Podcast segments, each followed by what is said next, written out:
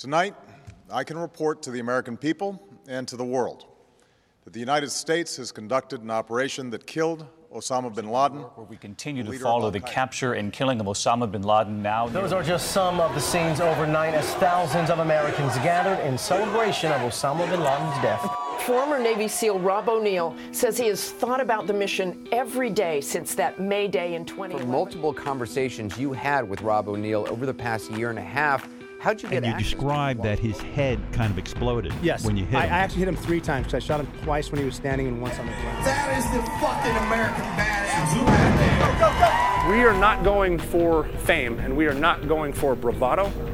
We are going for the single mom who dropped her kids off at elementary school on a Tuesday morning and then 45 minutes later she jumped to her death out of a skyscraper. If you need help, hang up and then dial your operator. I'm Rob O'Neill, and this is the Operator Podcast.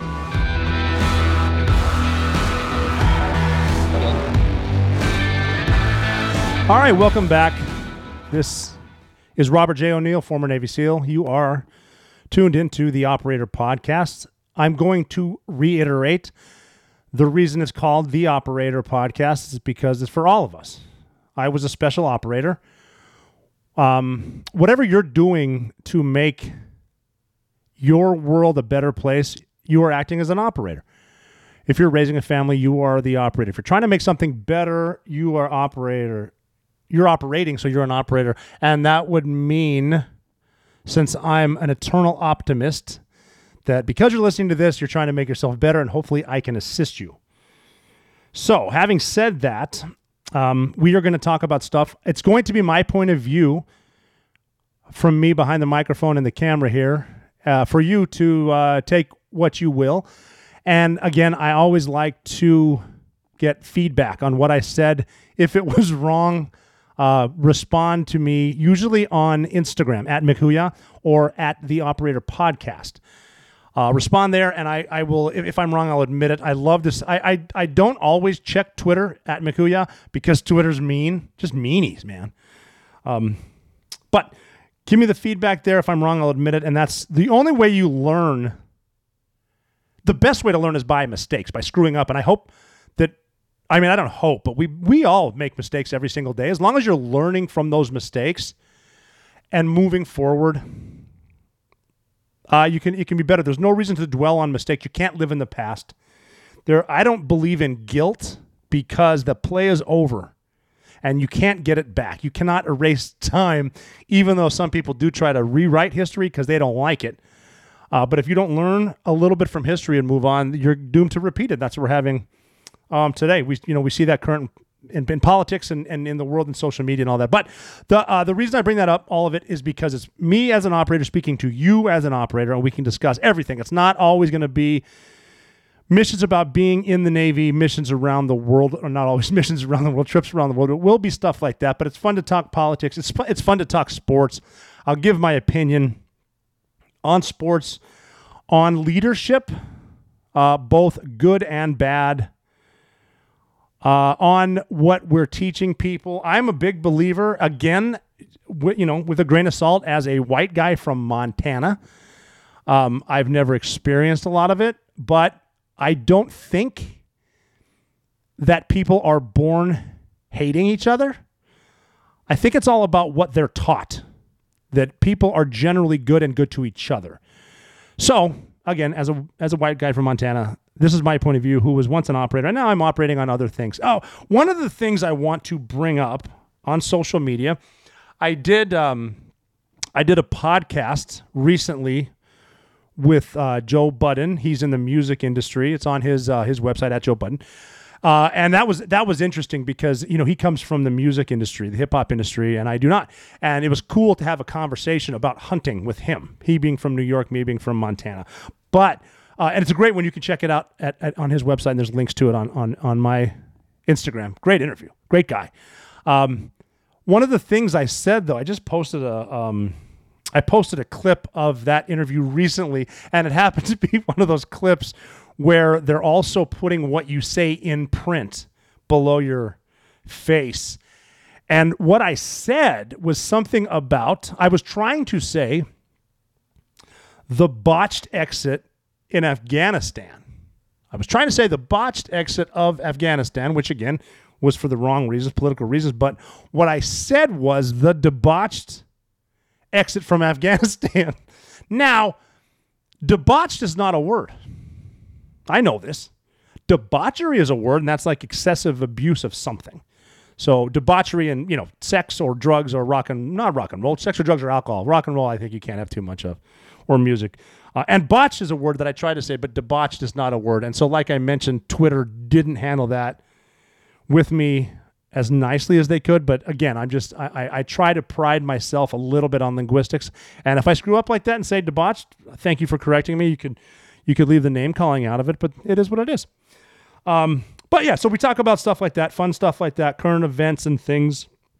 Uh, and I, I brought up leadership a second ago. I like to talk about leadership because this is funny because it's um we're always in some sort of holiday mode. And uh, with leadership comes other than you know effective communication is a big one. Uh, if you can tell your if you tell your people what they're doing and why they're doing it, they're probably going to be more efficient. So effective leadership. Whenever someone says, uh, "Well, you're on a need to know basis and you don't need to know," I think that's nonsense. Because you should be able to tell your people anything, expect them to know why they're doing something. They'll probably be better. Effective communication also is, and I've said this before, and I do repeat myself for sake of repetition, but in order to effectively communicate, here's a good one. When you're done saying what you're saying, just stop saying it. Never pass up the opportunity to shut up. So, effective communication is good. Uh, organization is important with leadership. Good planning skills, but organization. Now, s- saying that, um, my wife Jessica is very, very organized, and I think it's awesome because right now I mentioned holiday season. Um, and she's she's she's decorating the house, and it's awesome. It's really cool. Everything from the placemats on the table that are the pumpkins to the the little um, the broom that's made out of uh, straw and it's like by the fireplace or whatever that all the cute little signs. Like i'm pretty much like if it was up to her we would live on halloween boulevard or some stupid shit like that.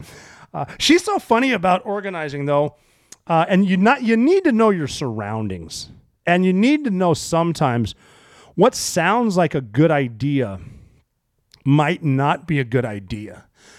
Like this um, her husband, that's me, was in the military for a while, and I'll have my moments of post traumatic stress just from stuff that we've seen. And combat I've been in, uh, in some action, and a lot of guys have PTSD. A lot of men and women have PTSD, and not even. You don't even need to have been to combat to have PTSD. Something very dramatic could have happened to you in your life, probably did, and it's okay. So I mentioned situational awareness, which is important, or in this case, a lack of situational awareness because in her organizational skills, um, one of the things she decided would be cute to put up outside the house looking in um, is a cutout of the girl from the movie The Ring. Now, when your husband comes home at night, after a long flight, it's dark out and you're asleep. And the first thing he sees when he puts his suitcase down is fucking Samara. yeah, um, in an unwell lit room on a scary night, potentially after a cocktail, it's like that skydiving story I told where I need to change my pants again. So just remember remember your audience when you're hanging up the scary little girl from the ring. So that's funny. And then, oh, here's another one too. Um, um, with organizational skills. She she cleaned the house. I was on this trip, and um, I, I was excited because I I can't. I, one of my favorite times of the um, of the day is is to uh, coffee. Everyone loves co- most people love coffee. If you don't, I'm pretty sure again we can't be friends. But uh, I get I have um, um I get coffee. Warpath coffee, by the way, really good. Um, and uh, I got six box or uh, six bags of this in one big box, and so they were downstairs in the kitchen. But she reorganized the kitchen. Um, so she's at work, and I called her, and uh, she was on a conference call, but she answers like, "Are you okay? Is everything okay?" And I said, "Yeah, honey. Um, where's the coffee?" Because I looked. I've been looking everywhere. I mean, maybe it's in the freezer. It wasn't. You should, pretty much. I've heard you shouldn't put coffee in the freezer, but it could have been. She rearranged the shelf, so it's the soda is somewhere. Um, There- There's a, there's a um there's a, a a shelf we have in our kitchen way up high that she can't reach is probably a good place to hide contraband, but um but she can't uh, she can't reach it. Not up there. I had to check. I'm glad I didn't need to buy a new ladder. And she finally called and and uh, I said, um, "Where's the coffee?" And she goes, "Oh, it's downstairs in the guest bathroom, uh, on in, in the second uh, drawer next to the shitter." so I'm like, so let me get this straight. I got to go downstairs to the basement, past the washer and dryer, and my coffee's in the bathroom. I mean, I can sort of get where you got there with this as far as uh, I mean, coffee might make you have to use the bathroom, but it's like that's out of order. I don't want it in there anyway because I don't even really use that bathroom. That's for guests when we have them. But there it is. There's there's the coffee in the bathroom. So I got my wife on the phone. I'm getting ready to go upstairs and make my French press, and um, and she said, "Oh, did you did you did you get my text about take the chicken out of the freezer?" And I said, "Well, no, I didn't. What was it about? Is it going to tell me where the coffee is?" And that just it was kind of funny. I laughed about that because um it wasn't. It was about taking the chicken out of the freezer, which I which I did. So um yeah, so with leadership and things like that, I I, I do want to get into like I mentioned sports. I did mention the Navy. I talked to I was actually talking to a few college students yesterday about um, a project they were having. They I, a couple guys going to TCU. Pretty cool to get to talk to them because you know college campus. I, I was actually uh, able to get some some good uh, knowledge from them because before this conversation, I was like, "Hey man, is for knowledge." Or whatever, but they're on campus, and uh, I asked them, "Is is, is campus really as bad as we're making it look, either from the far left or the far right. And they said, well, yeah, man, it's just as bad. I mean, there's bars everywhere. And I was like, no, that's not what I meant. I mean, well, yes, there's bars, there, but no, I mean, like, yeah, people are pretty normal, which is good because um, I want to know that if college is still the same. I mean, there's been protests on college campuses forever. That's where the activism starts. Even though I think they're a little out of control when kids are saying, "Well, I can't take that many credits because it's getting in the way of my activism." You really don't have your priorities straight, and you'll realize that too once if you get a degree that's worth a shit and get an actual job that pays, and you realize what your fair share of taxes uh, actually is it'll be it'll be different. But um, uh, it's good for me to know. I I uh, I asked him is, is college still the same? And and this is interesting. This kid said. I'm not really sure because my dad is a doctor, so I'm assuming his dad's in his 50s or 60s. And he said he thinks med school might be easier now because they're trying to push people through. I don't know why, but he said maybe just to get um, to get people through and not not hurt anyone's feelings. I'm not sure if that's true. Again, this is all operator hearsay. If I'm full of shit, and you're, and I have doctors. I've worked with doctors. I've had uh, uh, excellent doctors everywhere from the VA to uh, uh, private sector stuff. I had a bicep research, uh, uh, re. Uh, they hooked up my bicep. I tore it. I tore my bicep one time, not in combat. I've never been hit in combat and I've never gotten a Purple Heart. I've been very, very lucky because you don't need to be, you know, wrong place, wrong, wrong place, right time. You get hit with a bullet. Sometimes your time is up, your time is up. But I, I tore my bicep after uh, the Navy when I was, um, I was, I was bowling with my friend Joseph uh, on his birthday, and he's a wonderful, wonderful man, gay guy uh, self-admitted. He said he that he himself was as gay as a stack of strawberry pancakes, which I think is hilarious. But I, I I survived all this combat. I pick up this bowling ball, and my bicep snapped. And I I, I looked over at Joseph and and I said. I, I said, I think I need to go to the emergency room. And he looked at me and goes, Are you serious?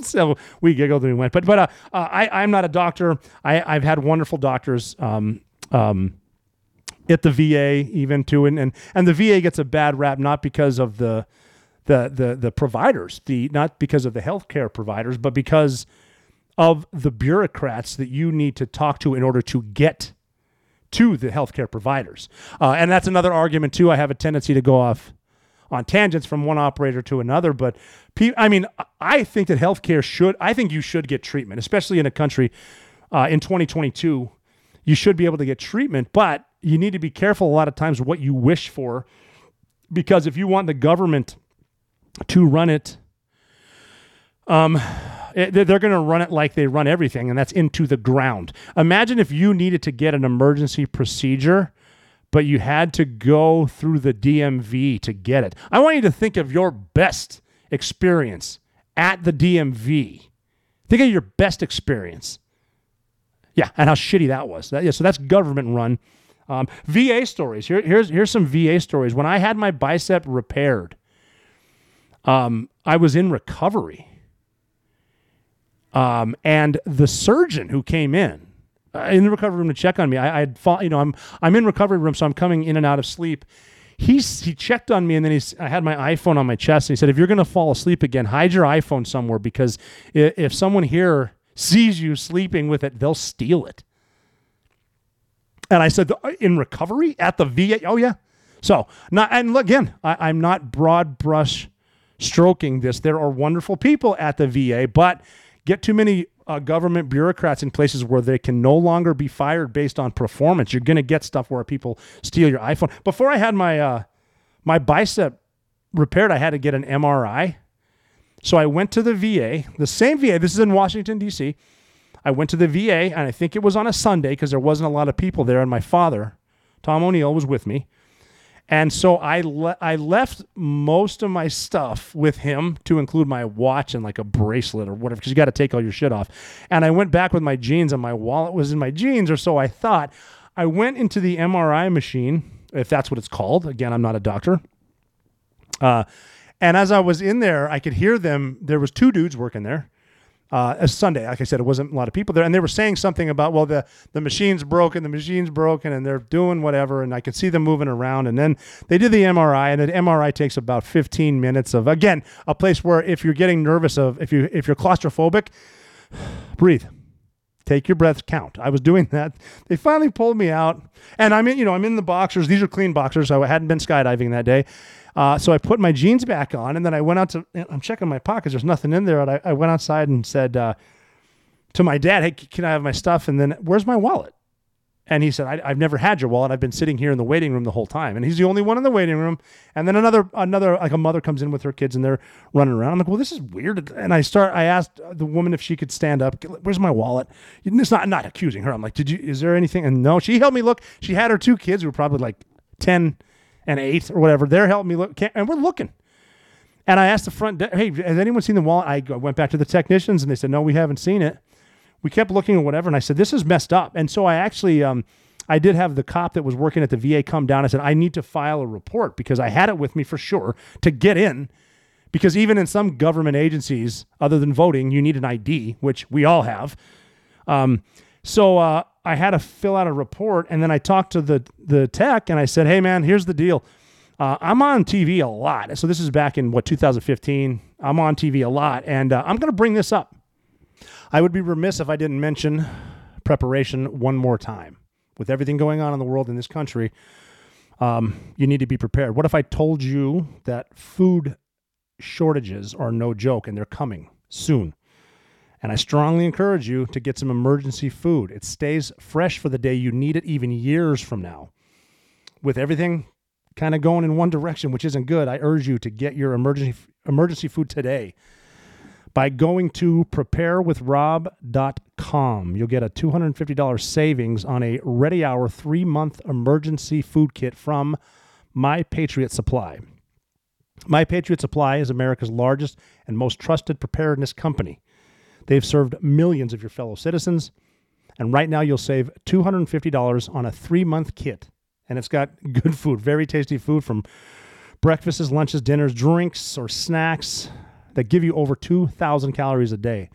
Get one kit for every member of your family and save $250 each. Your orders ship fast and they ship free.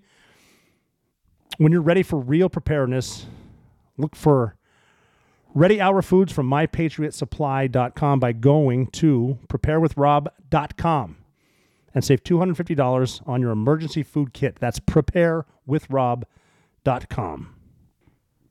Uh, on television, and I took his name down. I'm like, I'm going to mention you, by the way. And we left. As we're leaving, I said to my dad, I guarantee you the phone rings before we get back to my apartment. And it did. And they said, Yeah, we found your wallet. It was right where you left it. So, anyway, um, I don't want to paint everyone with a um, broad stroke. And, and even, even Osama bin Laden's sister, in an interview, when asked about her brother, said, if you line 10 members from one family up against a wall, you're going to have an asshole. So that's that was the asshole. I met him at the VA. So, uh, like I said, most people try to be good, most are good, but laziness seems to come with government running everything, and why we would want more government to run our lives blows my mind. Back to the college dudes I was talking to. His his dad said that he thinks medical school is harder now, or it was harder then when he went through it. It's easier now, which is what we're all supposed to say. We're all supposed to say that. Um, that uh, it was harder back in my day. If, if, if you uh, talk to anyone in the Navy right now, they'll say, well, back in the old Navy, which he probably meant by like 2003, which when I went through boot camp in 1996, the old Navy was 1970 or whatever. Whatever they say, everything's harder back in the day. Um, I have nothing but love for every doctor I have right now, too. I'm not bad mouthing you, I'm telling good stories. Um, and my experiences now have been really, really good, to include the VA. But I still think we could fix it. The way the way we could fix the VA um, you need okay, you need to get people in charge to the VA, like someone from Congress that that says they care because they need to get reelected. You need to get them to go there, but do not go with your staff, and don't ed, don't give them advance notice. Don't tell them you're coming. Just go, and then look around the VA. That's all you got to do. Check it out. There are um, there are there are homeless people hanging out, especially at this one VA in DC, that aren't even veterans. Uh, and I'm not bad mouthing homeless people, but there's dudes in there. They just get in there and hang out all day. And I'll see some leave going someone say, yeah, see you tomorrow to another guy that's sitting there. I got panhandled at the coffee shop, right, by a dude in the VA. And um, he said, hey, can I have a couple dollars? And I'm like, well, I'm paying with a credit card. What, pick out something and I'll get it. And he goes, oh, no, no, I want McDonald's. okay. Well, I'm not going to walk you there. Um, yeah, so the VA, we can we can work on that, but we need a politician to not tell anyone he's going or she's going and go and give him your ID and take a look around. That's the same thing with like military bases. Every time a general or an admiral shows up, they tell us like a week before. What do you think we're doing the whole time? We're spit shining everything. Look how wonderful it is. Hey, real quick, put some lipstick on this pig so she looks nice or whatever. Um, but so apparently, medical school. I hope it's great. Um, what are they you know my experience what i've seen again on social media is a problem they're having in college right now is just with bad leadership. Like i said you only know what you're taught. Are they teaching victimization?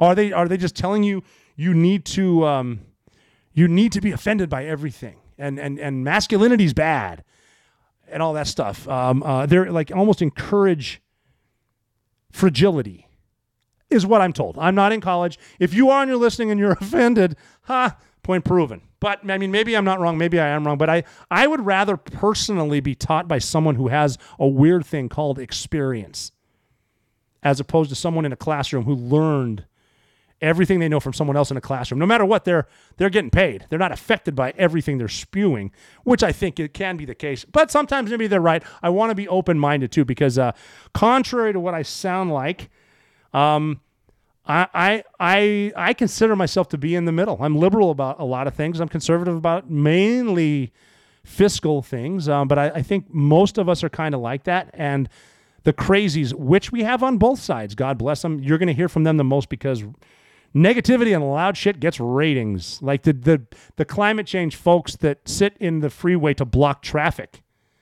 Hmm, that's thinking. Just have those cars idle some some more so we can. Uh, so we can melt the melt the ice caps. You're not thinking it through, but so I get asked, is, is BUD/S easier now? I don't I don't think I don't think so. I mean, it might be because I've heard rumors about stress cards. Like when you get stressed out, you can put a card up um, when it's too hard, and uh, so I need to I need to give you my stress card to let you know that I'm I'm emotionally damaged by what you're doing, which is weird in training to be a Navy SEAL because I don't think Al Qaeda or ISIS would give a fuck if you tell them you're stressed out or show them laminated proof that you are. And I I'm, I don't think I don't think that I'm not saying that I'm any or was any tougher than the dudes going through now. And and they, I've heard a lot of these enlisted guys and, and officers because officers and enlisted go through SEAL training together. It's one of the last places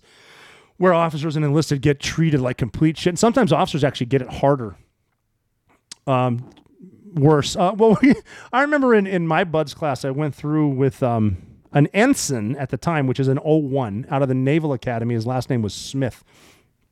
And he, I haven't talked to him. He's probably, he could be an admiral by now, but his father was a, I think, a two star admiral at the time. So Admiral Smith is the highest ranking Navy SEAL, and Ensign Smith is in my class. This is proof that sometimes don't talk yourself into an ass beating.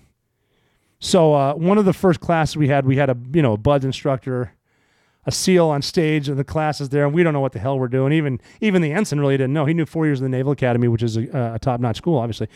Um, and they said, "All right, does anybody here know any Navy SEALs?" And he's fishing, man. This instructor is fishing for anything. Like when someone says, uh, "Why did you do that?" You know what a good answer is? Because I'm an idiot. Done. End of conversation. You don't need to. Don't talk yourself into an ass whooping. Don't argue more. If you're just fucking stay wrong. If you're wrong, stay wrong. But they said to the class, and they knew who a- a- Ensign Smith was. They knew who Admiral Smith was because he's everyone's boss. He's your boss's boss's boss. Um, they said, "Does anybody here know any Navy SEALs?" And he raised his hand, and the instructor looked down and said, "Well, no shit, sir. Hit the surf." so, and the surf from that classroom was, uh, I mean, it's a solid 800 meters away, maybe five. Well, no, back in the day it was uphill both ways in snow, but it's a ways. He had to run up and over the berm down there, making sure he could come back to class. Now he's got to sit there, covered in sand and salt water, for a stupid class we're having about nothing, because he said, "I do." no shit, you do. Um, but I think, I mean, the guys that go through now, I've heard a lot of them have college degrees. A lot of them are smart. A lot of them are really in good shape. Uh, MMA guys, CrossFit guys, guys that are in shape that, that have studied it, that know what they're doing, and are badasses. I mean, even even right now, I would when I not right now when I was at SEAL Team Two, I'm talking like eight years in the Navy at the teams, and we would go to uh, like we uh, house party with Navy SEALs. Obviously, invite the new guys and have a few cocktails. I would even tell the more experienced guys, the SEALs that I'm hanging out with. Um, it's okay to fuck with the Bud student, the guy that just graduated BUD/S, uh, a little bit, and he's going to take it. I wouldn't get physical with this dude. He just finished BUD/S. He's going to fuck you up.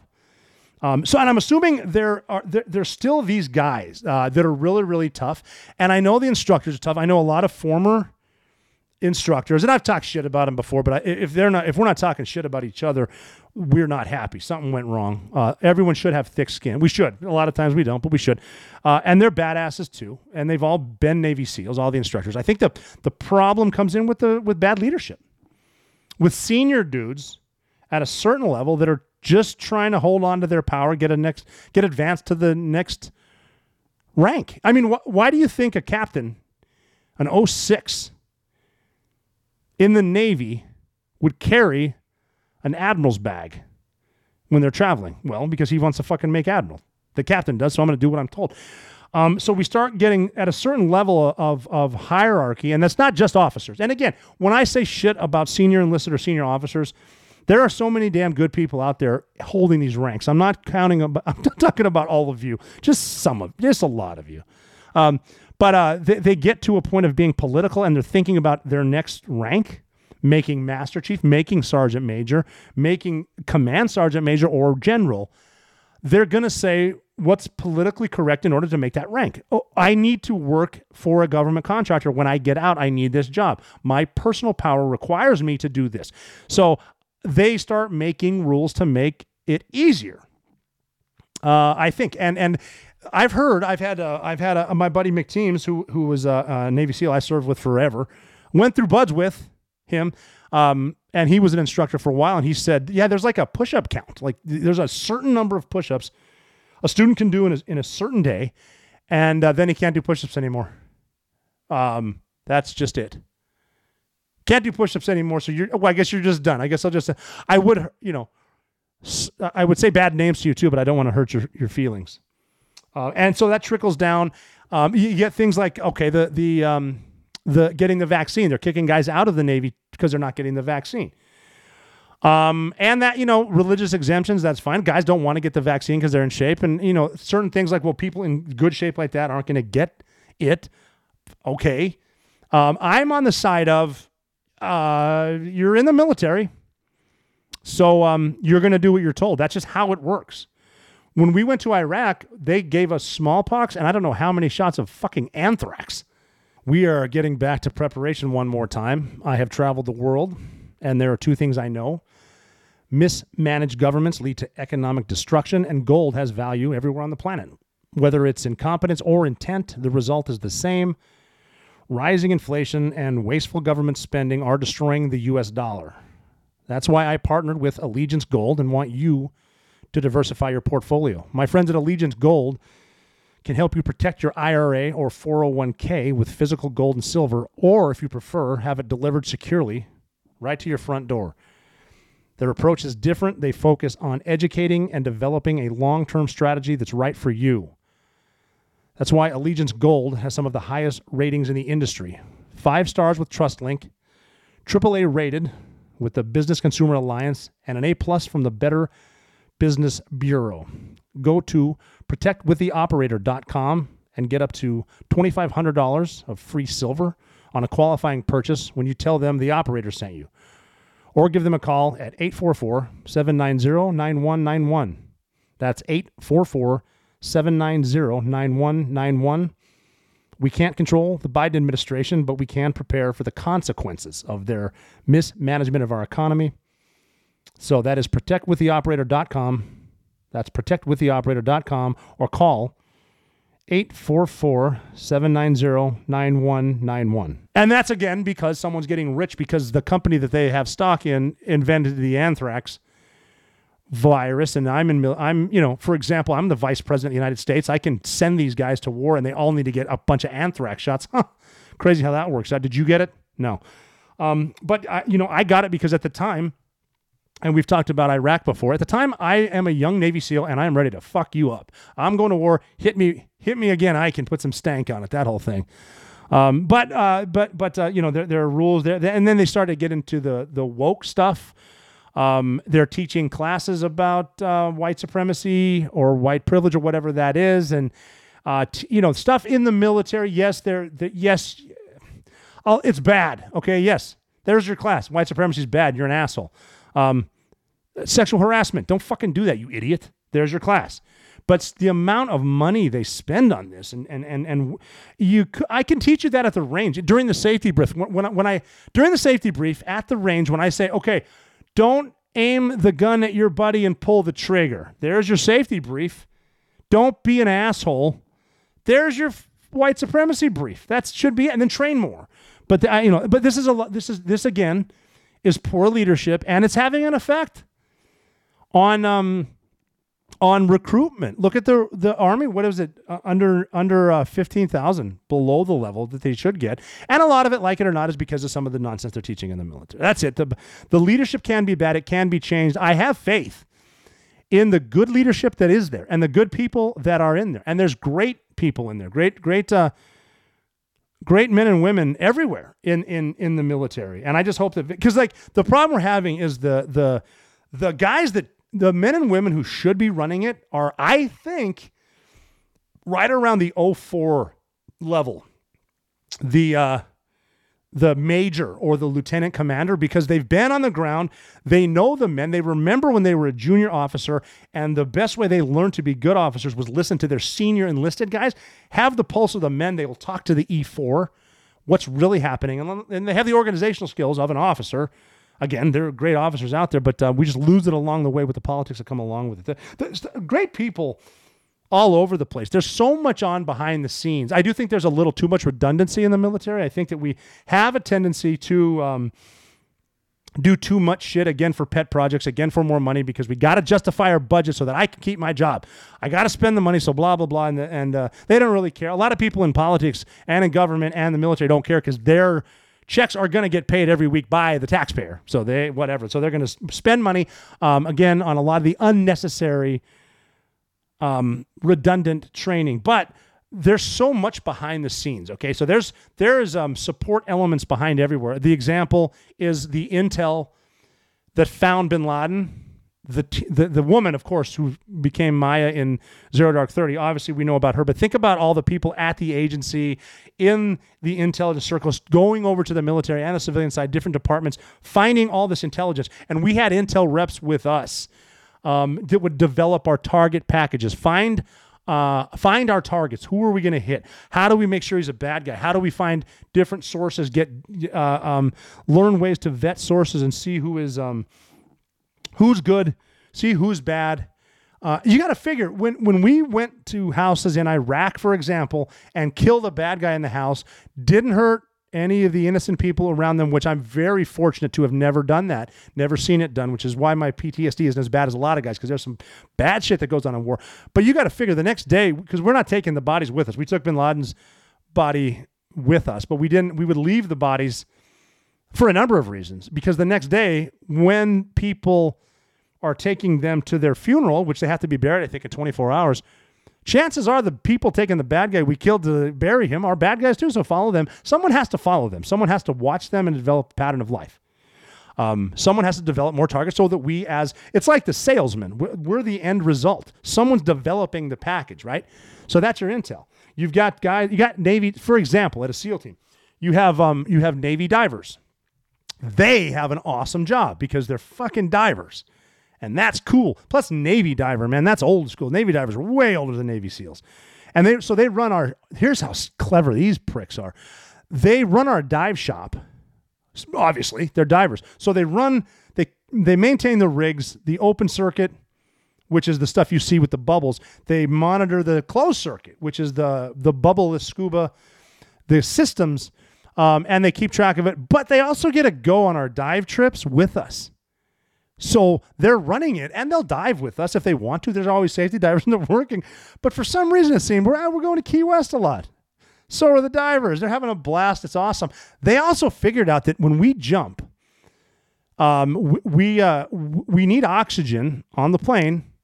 If we get above 18,000 feet, which the highest I've ever jumped is 25,000 feet, we need someone to run the oxygen, the O2. What a better plan than to have the divers do it. So, Navy diver, cool person in the first place, running the sub ops, the, the, the diving shop, going to Key West a lot. Now you get to come on all the jump trips. So, if they're on the jump trip, well, shit, we need to get them jump qualified. Not a bad gig. Send them to free fall, which we did. So, Navy divers getting all kinds of jumps well, we better send them to Jump Master because we're going to need all of our guys to jump, and we need to bet. so Navy divers Jump Masters. We had Navy Diver Bundle Masters, Tandem, all that stuff. Brilliant, brilliant way to uh, to not work the system, to, to be smart about it. Um, we talk about preparation, we talk about success, we talk about planning a little bit too. But no matter what you're doing, there are a few things more important than a good night's sleep. Um, that's why I'm talking about Ghost Bed. If you go to ghostbed.com, they have very comfortable mattresses that last forever, and they're made right here in the USA.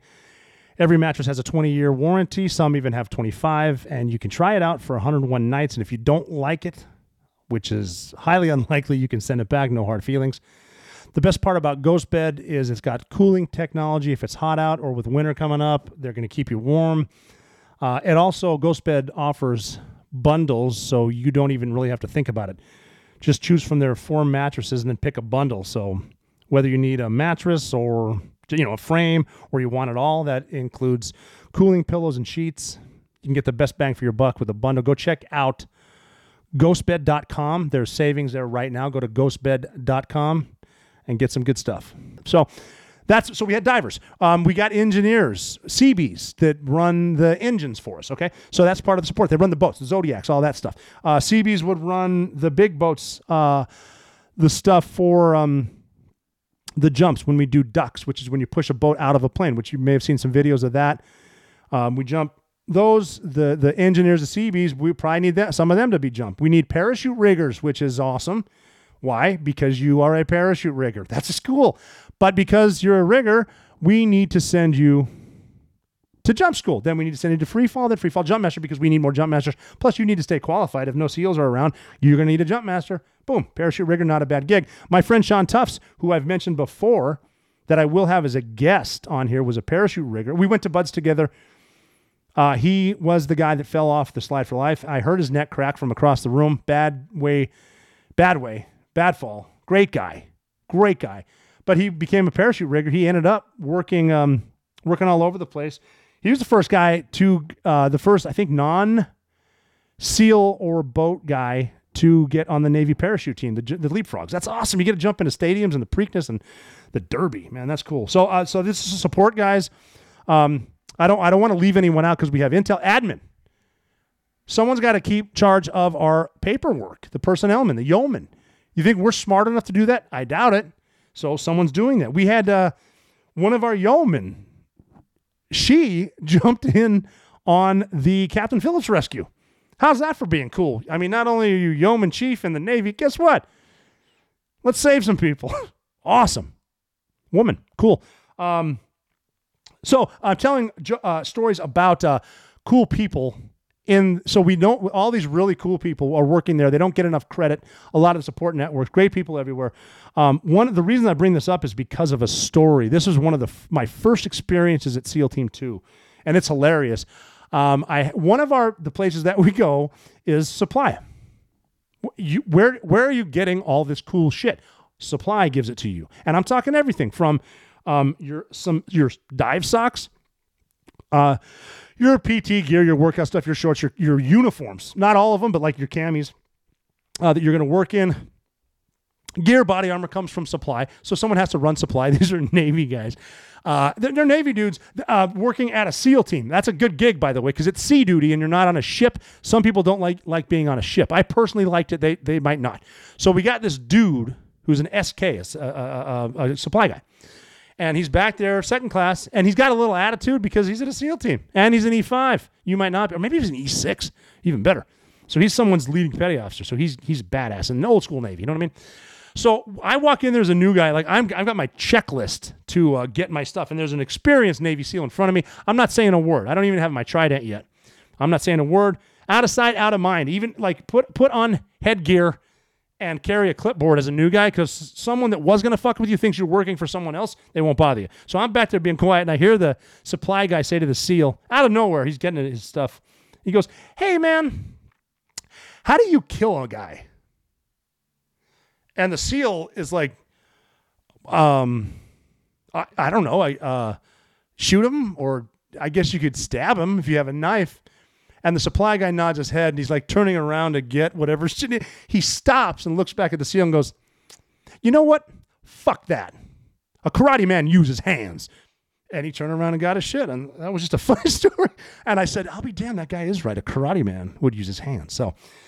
Um, that's a little bit about some of the stuff that we came from and um, some of the leadership stuff. Uh, it's not the it's not the bad it's not the bad people. It's just bad leadership in some spots. I'm bringing this up for a few reasons, and that would be um, the NFL.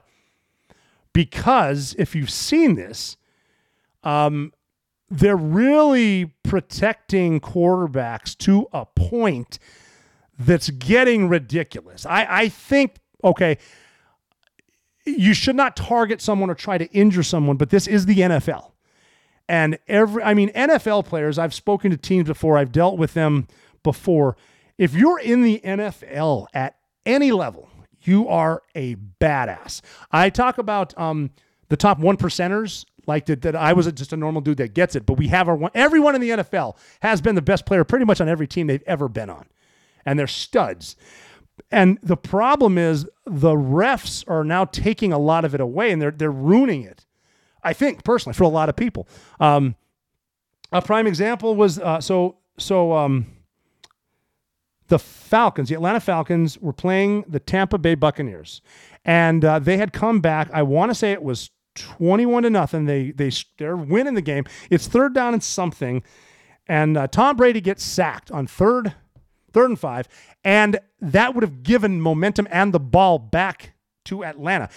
And uh, a guy by the name of Grady Jarrett sacked Tom Brady. Keep in mind now, Grady Jarrett also played against Tom Brady in the in Super Bowl 51, and they were up 28 to three, and Jarrett had three sacks in the Super Bowl, and uh, they lost the game to Tom Brady. He could, the, the ref said afterwards that he was unnecessarily throwing him. Now, if I got a shot at Brady again, I'm going to hit him pretty hard. This guy is like almost 300 pounds, I think, and he's hauling ass.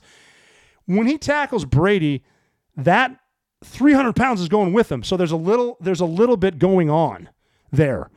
And it's a game changer, and the ref throws a flag, and it's an automatic first down, right? Or something like this. If my scores are wrong, whatever, and the Bucks win. Even Tom Brady said afterwards that uh, it was a um, Brady said it was a long, unwelcome hug from Grady Jarrett, which is kind of funny. And they said, "Well, what do you think?" He was joking, and Brady said something along the lines of, um, "You know, he said I don't." He said I don't throw the flags, which is true. I mean, he throws the ball, he throws clipboards or iPads, which is funny, but um, he doesn't throw the flags. That's not up to him. It's up to the ref, who's being pressured by the bad leadership. Which I mean, you shouldn't be targeting anyone, but um, you are in the NFL, right?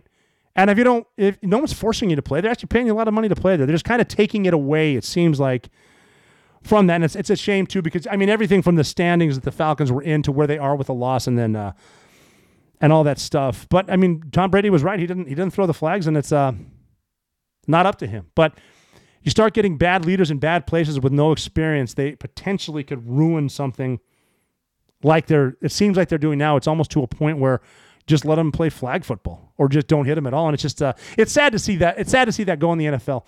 Um, I, I, am bringing this up also because uh, I was I travel a lot, and I was walking through um, the airport the other day, and I stopped to watch um, watch a game.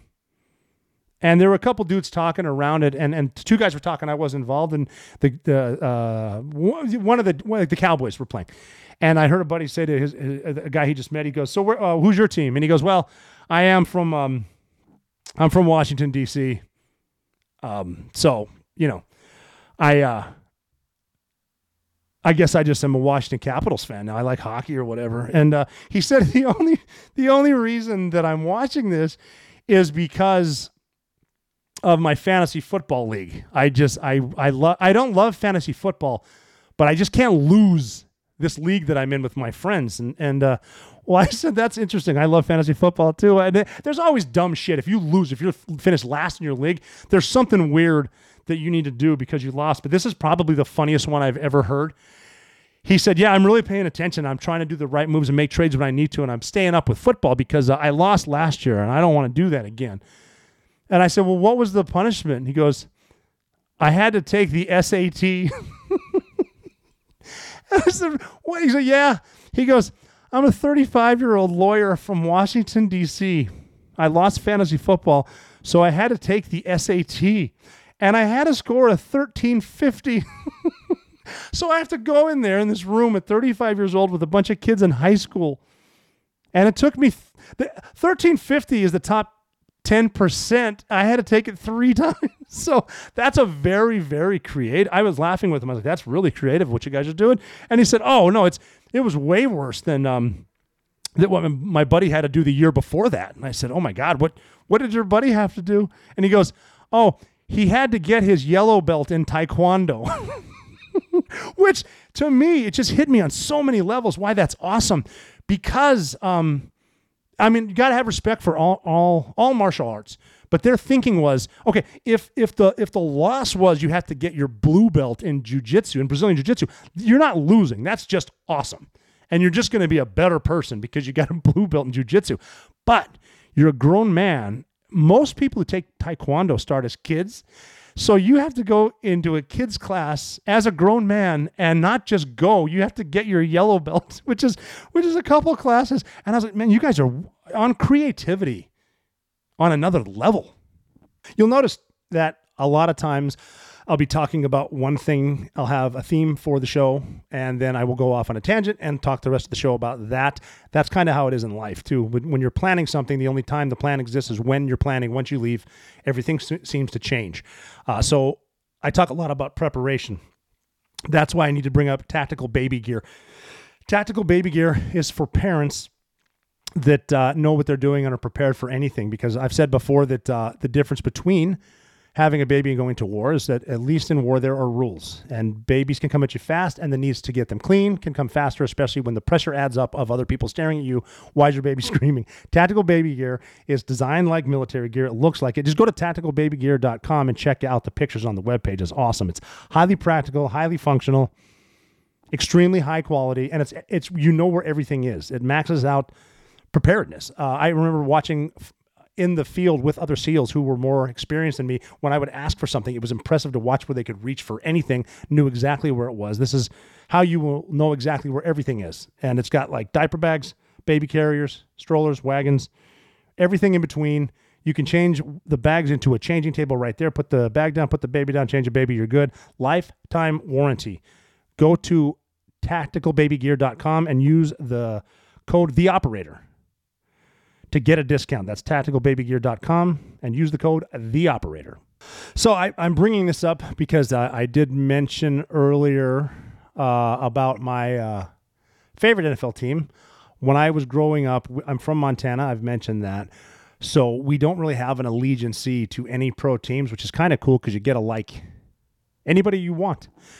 You would think in Montana you'd be closer to the Minnesota Vikings or the Seattle Seahawks because they're not necessarily neighboring states, but they're a few states apart. But then you got to realize up in the Northwest, those are big ass states.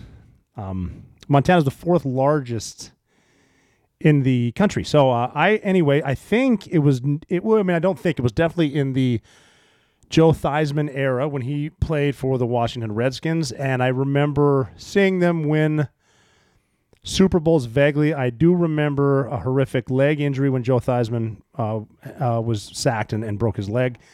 Uh, and for some reason, I just liked him. And then I loved him. And then it became an obsession with me. And so basically, I was bleeding burgundy and gold forever.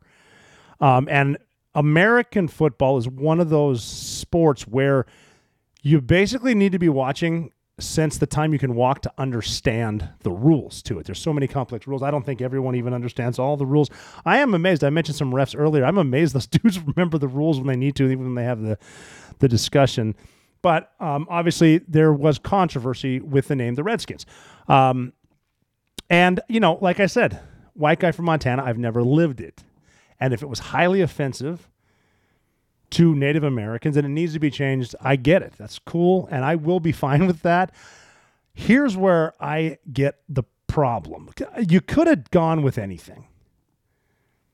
I thought it would have been cool to say the Washington Hogs or something like that. That's what they call their linemen, the Hogs, but I guess you would have offended dairy farmers or something. Or uh, uh, the Washington football team. That's fine. Or the uh, something. But they wanted to just cut all ties. And that's, again, understandable because football is a business and there's a lot of endorsements that come along with it. That's where a lot of, of the money comes in. And, you know, people stop, they stop carrying anything Redskins. Um, they said they understood that fans will still wear Redskins jerseys and apparel to games, but they banned the headdress, um, whatever they banned face paint. So it's like, come on, you've seen assholes wear face paint to games. If that's that's going to be offensive, but then they they banned. No, they didn't ban. They um they changed the name to the Washington Commanders. Now I don't know which white offended liberal in D.C. came up with Commanders. Um, but doesn't the Washington Commanders sound like someone that the Harlem Globetrotters should be playing? I mean, I don't know. Maybe change it to the Washington Bullets because they they they banned the team in the NBA, the Washington Bullets, because DC had a big crime um, and violence uh, thing going on. So changing the name to the Bullets really changed that. Um, yeah. So uh, so anyway, just it, it's uh, the other day. The other day, a week, uh, two weeks ago, they they played somewhere, and the the burgundy and gold Washington Redskins were playing in black uniforms. Okay, now I'm with everyone. A black uniform is just awesome. That looks really cool. But I mean, that's the that's the um that's the Falcons. The Redskins are burgundy and gold, and they're wearing black. So they're they're the Commanders, and it's just it's like a part of my childhood died, and I you know I, I always think back to the um to the old days when it was you know, and again even my wife said, well you know I mean your your team is gone, but you know think about it, they were they were never really there anyway. they all they did was they were a cause of torture for you. We so she's she's from Boston and um, she grew up. She was born in 1989, so she knows winning in Boston, right? The Patriots were winners. The Red Sox won when she was there. A couple of them. The the Celtics, couple titles. The the Bruins, and so I had her. We were sitting down uh, in our apartment watching a Redskins game a few years back, and they were playing in London, and the damn game must have taken five hours. And we're sitting there watching. I'm tortured the entire time, and again, the game ends in a tie. And she looked at me and she goes, "Oh my God, is this what it's like to be a Redskins fan?" I said, "Honey, this is what it's like for everyone who's not a fucking Patriots fan." Back when Brady was playing for the Patriots, the, uh, the, and again, the, the team name. If, if I just everyone that I've met, every, please correct me if you're listening and I'm wrong, but every every Native American that I um I know and met in Montana, um, they were fans of it because they thought that the origin or the origins came from uh, the standpoint of the of a warrior, and that's what the the mascot um, was. There was a an intramural team, a basketball team at uh, the University of Northern Colorado, and this basketball team came up with the name the Fightin' Whites. And this team had Native Americans, white guys, black guys. They had Asian dudes, guys from the Middle East, and they were the fighting whites. And they made these shirts that said "fighting whites," and their mascot was like, uh, um, was like a 1950s father knows best American male with the the dude in the eh, with a tie, the fighting whites. I just, I mean. They're obviously making fun of white guys, and I thought that was hilarious. Again, I, I'm a big believer that, um, uh, you know, I, I, if, if, if you're hurting someone, stop it. But if you're not, never lose your sense of humor too. And the and the Redskins were never about that wasn't about humor. I thought it was about. Uh, well, we'll go to the. Can we go? Um, just a little history of it. Um, in 1971, Walter Wetzel, a well-respected former chairman of the Blackfeet tribe, who dedicated much of his life to advancing Native American civil rights, met with executives from the Washington football fo- football team and persuaded them to drop the the the R logo. It was just an R in favor of an image of a Native American warrior.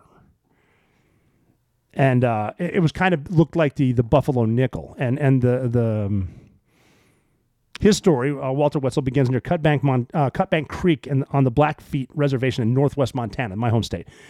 Um, it's, he was born there in 1915, and um, he began raising a family soon after the Great Depression. And one of the quotes about him I'm reading here says he used to get up in the mornings at his place out in the country on the reservation, walk a mile to a well to get water and walk back. That's what his grandson, Bill Wetzel, said. Uh, then he would walk to the highway and hitchhike as much as 30 miles to work and back. And he would do this in the dead of winter in Montana, which gets to eh, negative 40 degrees, right? Uh, being surrounded by poverty on the reservation motivated Wetzel to enter politics. Uh, in in politics, he worked to help the Blackfeet tribe and indigenous people throughout the country by advocating for housing and job training and fighting policies that terminated tri- tribal governments and, and reservations. As Wetzel served as chairman of the Blackfeet Nation and president of the National Congress of American Indians, he befriended President John F. Kennedy, uh, Montana Senator Mike Mansfield, and others within the government circles. Those connections in D.C. Um, gave Wetzel the clout to approach the NFL team in, in Washington and propose the um, the logo uh, for the Redskins, and and that's what he came up with. And again, uh, people have been pissed about it. People have protested a long, long time. Uh, the, you know, people like me that are lifelong fans. It, I mean, it.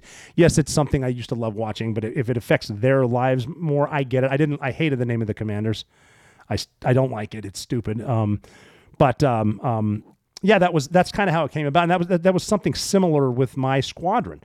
At SEAL Team Six, it's divided by squadrons. The first two were, were they were colors, so they had blue and gold for Navy, and then they they broke those two off when they needed a third squadron, and they made red squadron. And uh, each one has a has a very brave mascot. Blue team has the bones, the skull and, and crossbones, and gold has the lion, and then red has what we called the red man. And um, we didn't pick the red man as a slight, we picked it for a fucking warrior. I want the warrior Geronimo to follow me into battle. I want all of nature's elements to be with me, and we picked the the red man as that warrior. I have a tattoo of the red man. He's facing forward with a bald eagle facing backward. The eagle is watching my back, but I want the red man in front, and that's how I feel about it.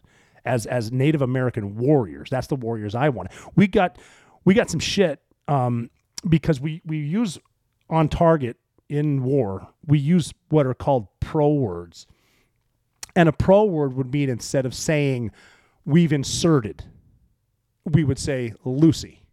And everyone that's listening that knows what we're doing, they can look up on a board and Lucy means insert. When we're at the gate, we say destiny or whatever or, or, or anything. And they will know that means I'm at the gate. When we went after bin Laden, we named our pro words after Native American warriors because we want them with us. And so our pro word when we got to Osama bin Laden was uh, Geronimo. And we said, um, well, my boss said after we confirmed it was Osama bin Laden, in order in, instead of saying uh, we got bin Laden, they said for God and country Geronimo, Geronimo, Geronimo, E K I A. And for that, I won't apologize because that was an honor of the the Americans who were here before we were, and we did that mission for America, for all of us. Um, and um, so I, am going to close with uh, the, I've been talking about football a lot, and it does mix with politics. Um, and I think everything mixes with politics and football. Even though we're working our way across the pond, I heard there's going to be a game in Germany um, if we can afford the gas next year. But that's just cool trying to bring him into it. Um, uh, football, they, they played the national anthem at a football game in London. They played the Star Spangled Banner, which is a song written about beating the English at a game of a sport we stole the name of too. So anyway, um, I bring it up because, well, I, I did get to meet the Washington Redskins. These are two quick stories that I love. And again, I'm going to reiterate with professional football players, they're some of the biggest studs on planet Earth, period. There's no argument with that. I mean, think about the long snapper. If he gets hurt, no one else can do that. That's amazing. Think about the kicker. He's the only person on the that's everyone is watching, and you don't fuck this up. And if you do, guess what? You fucked up. Learn from it. That's what it's about. Uh, I I went to speak with the, the Redskins right after I got out of the Navy and they just had drafted Robert Griffin III, RG3. And I walked in. Well, I was walking down a hallway, and um, I saw Doug Williams. He was walking this way, and I was so starstruck. But I'm like, don't be that guy. Don't be that guy. And I kind of look over. I'm not used to being recognized. And he goes, Hey, are you Rob O'Neill? I'm like, Fuck yes, Doug Williams. Shook his hand, gave him a hug. Love that. Um, I got to meet the team. I got to talk to the team. Standing in front of the Redskins, man, in front of a pro football team. I was amazed at how young they were. They were so fit, and I was so nervous. And I, I said, I, I, started my speech by saying, "Gentlemen, um, I was at SEAL Team Six. I was over 400 combat missions. I was on the mountain to rescue the lone survivor. I was the lead jumper to rescue Captain Richard Phillips from Somali pirates. I was in the room and shot Osama bin Laden." And this is the coolest thing I've ever done. And I got a good laugh out of a beginning speech because they weren't sure what to say. And I said, I am such a big Redskins fan. I was going to name my daughter Robert Griffin Fourth. Shit like that. And then I got to talk to a, a, guy afterwards that I'm not gonna I'm not gonna mention his name.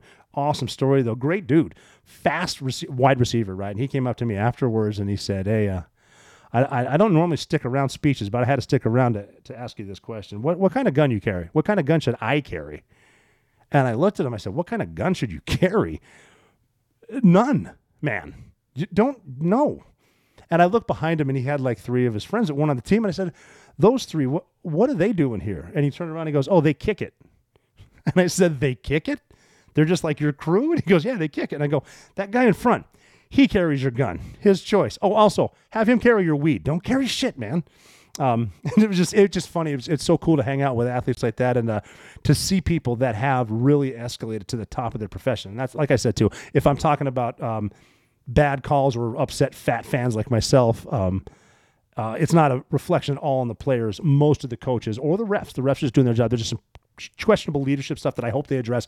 And these guys are studs, and they're and they're going to do whatever it takes to win. They're going to pretty much do what they told. But I'm closing with um, with football because it is the cl- I love team sports. I, I was at a SEAL team. We don't do anything alone, and football is the closest sport there is to combat because it's similar like our intelligence. The, the coaches strategize in a war room, players put on armor, and they line up against their opponent. And victory is measured by territory gained and how well one unit maneuvers against the other. It uh, involves brute. It involves brute strength, keen physicality, speed. Um, it's hand to hand. It's helmet to helmet. It's man to man. And um, finesse, strategy. Those are all keys. Uh, uh, uh, uh, intelligence, memorizing plays. They're all keys for mission success. You know, and and the the all of them the, the players, the coaches, the staff, they live or die solely on how they perform together as a team. And I was mentioning earlier how these guys have been the most, the best, most impressive player on every single team they've ever, ever been on. They're the most talented one on every team, and now they're at the top of the top. They're tier one football players, and talent can win games, but teamwork and smarts, intelligence will win championships. You know, these guys have they, they've they've been through the grinder. They've done, especially in the South, two days in the heat since whatever Pop Warner, and then middle school, if that's uh, uh, um, and high school, and then college. And what they're learning there is to to work hard and never quit. And it is so hard to beat someone who will never quit. The realization that, that uh, pain is temporary. Time heals everything. You'll get over it. Pride is a lifetime. And at the end, if the scoreboard doesn't say what you want it to, like I was saying about the kicker, you missed, you need to learn how to bounce back and rededicate yourself to being better and then never quit the next time. So if you keep that up, the mentality of a warrior, you're never out of the fight.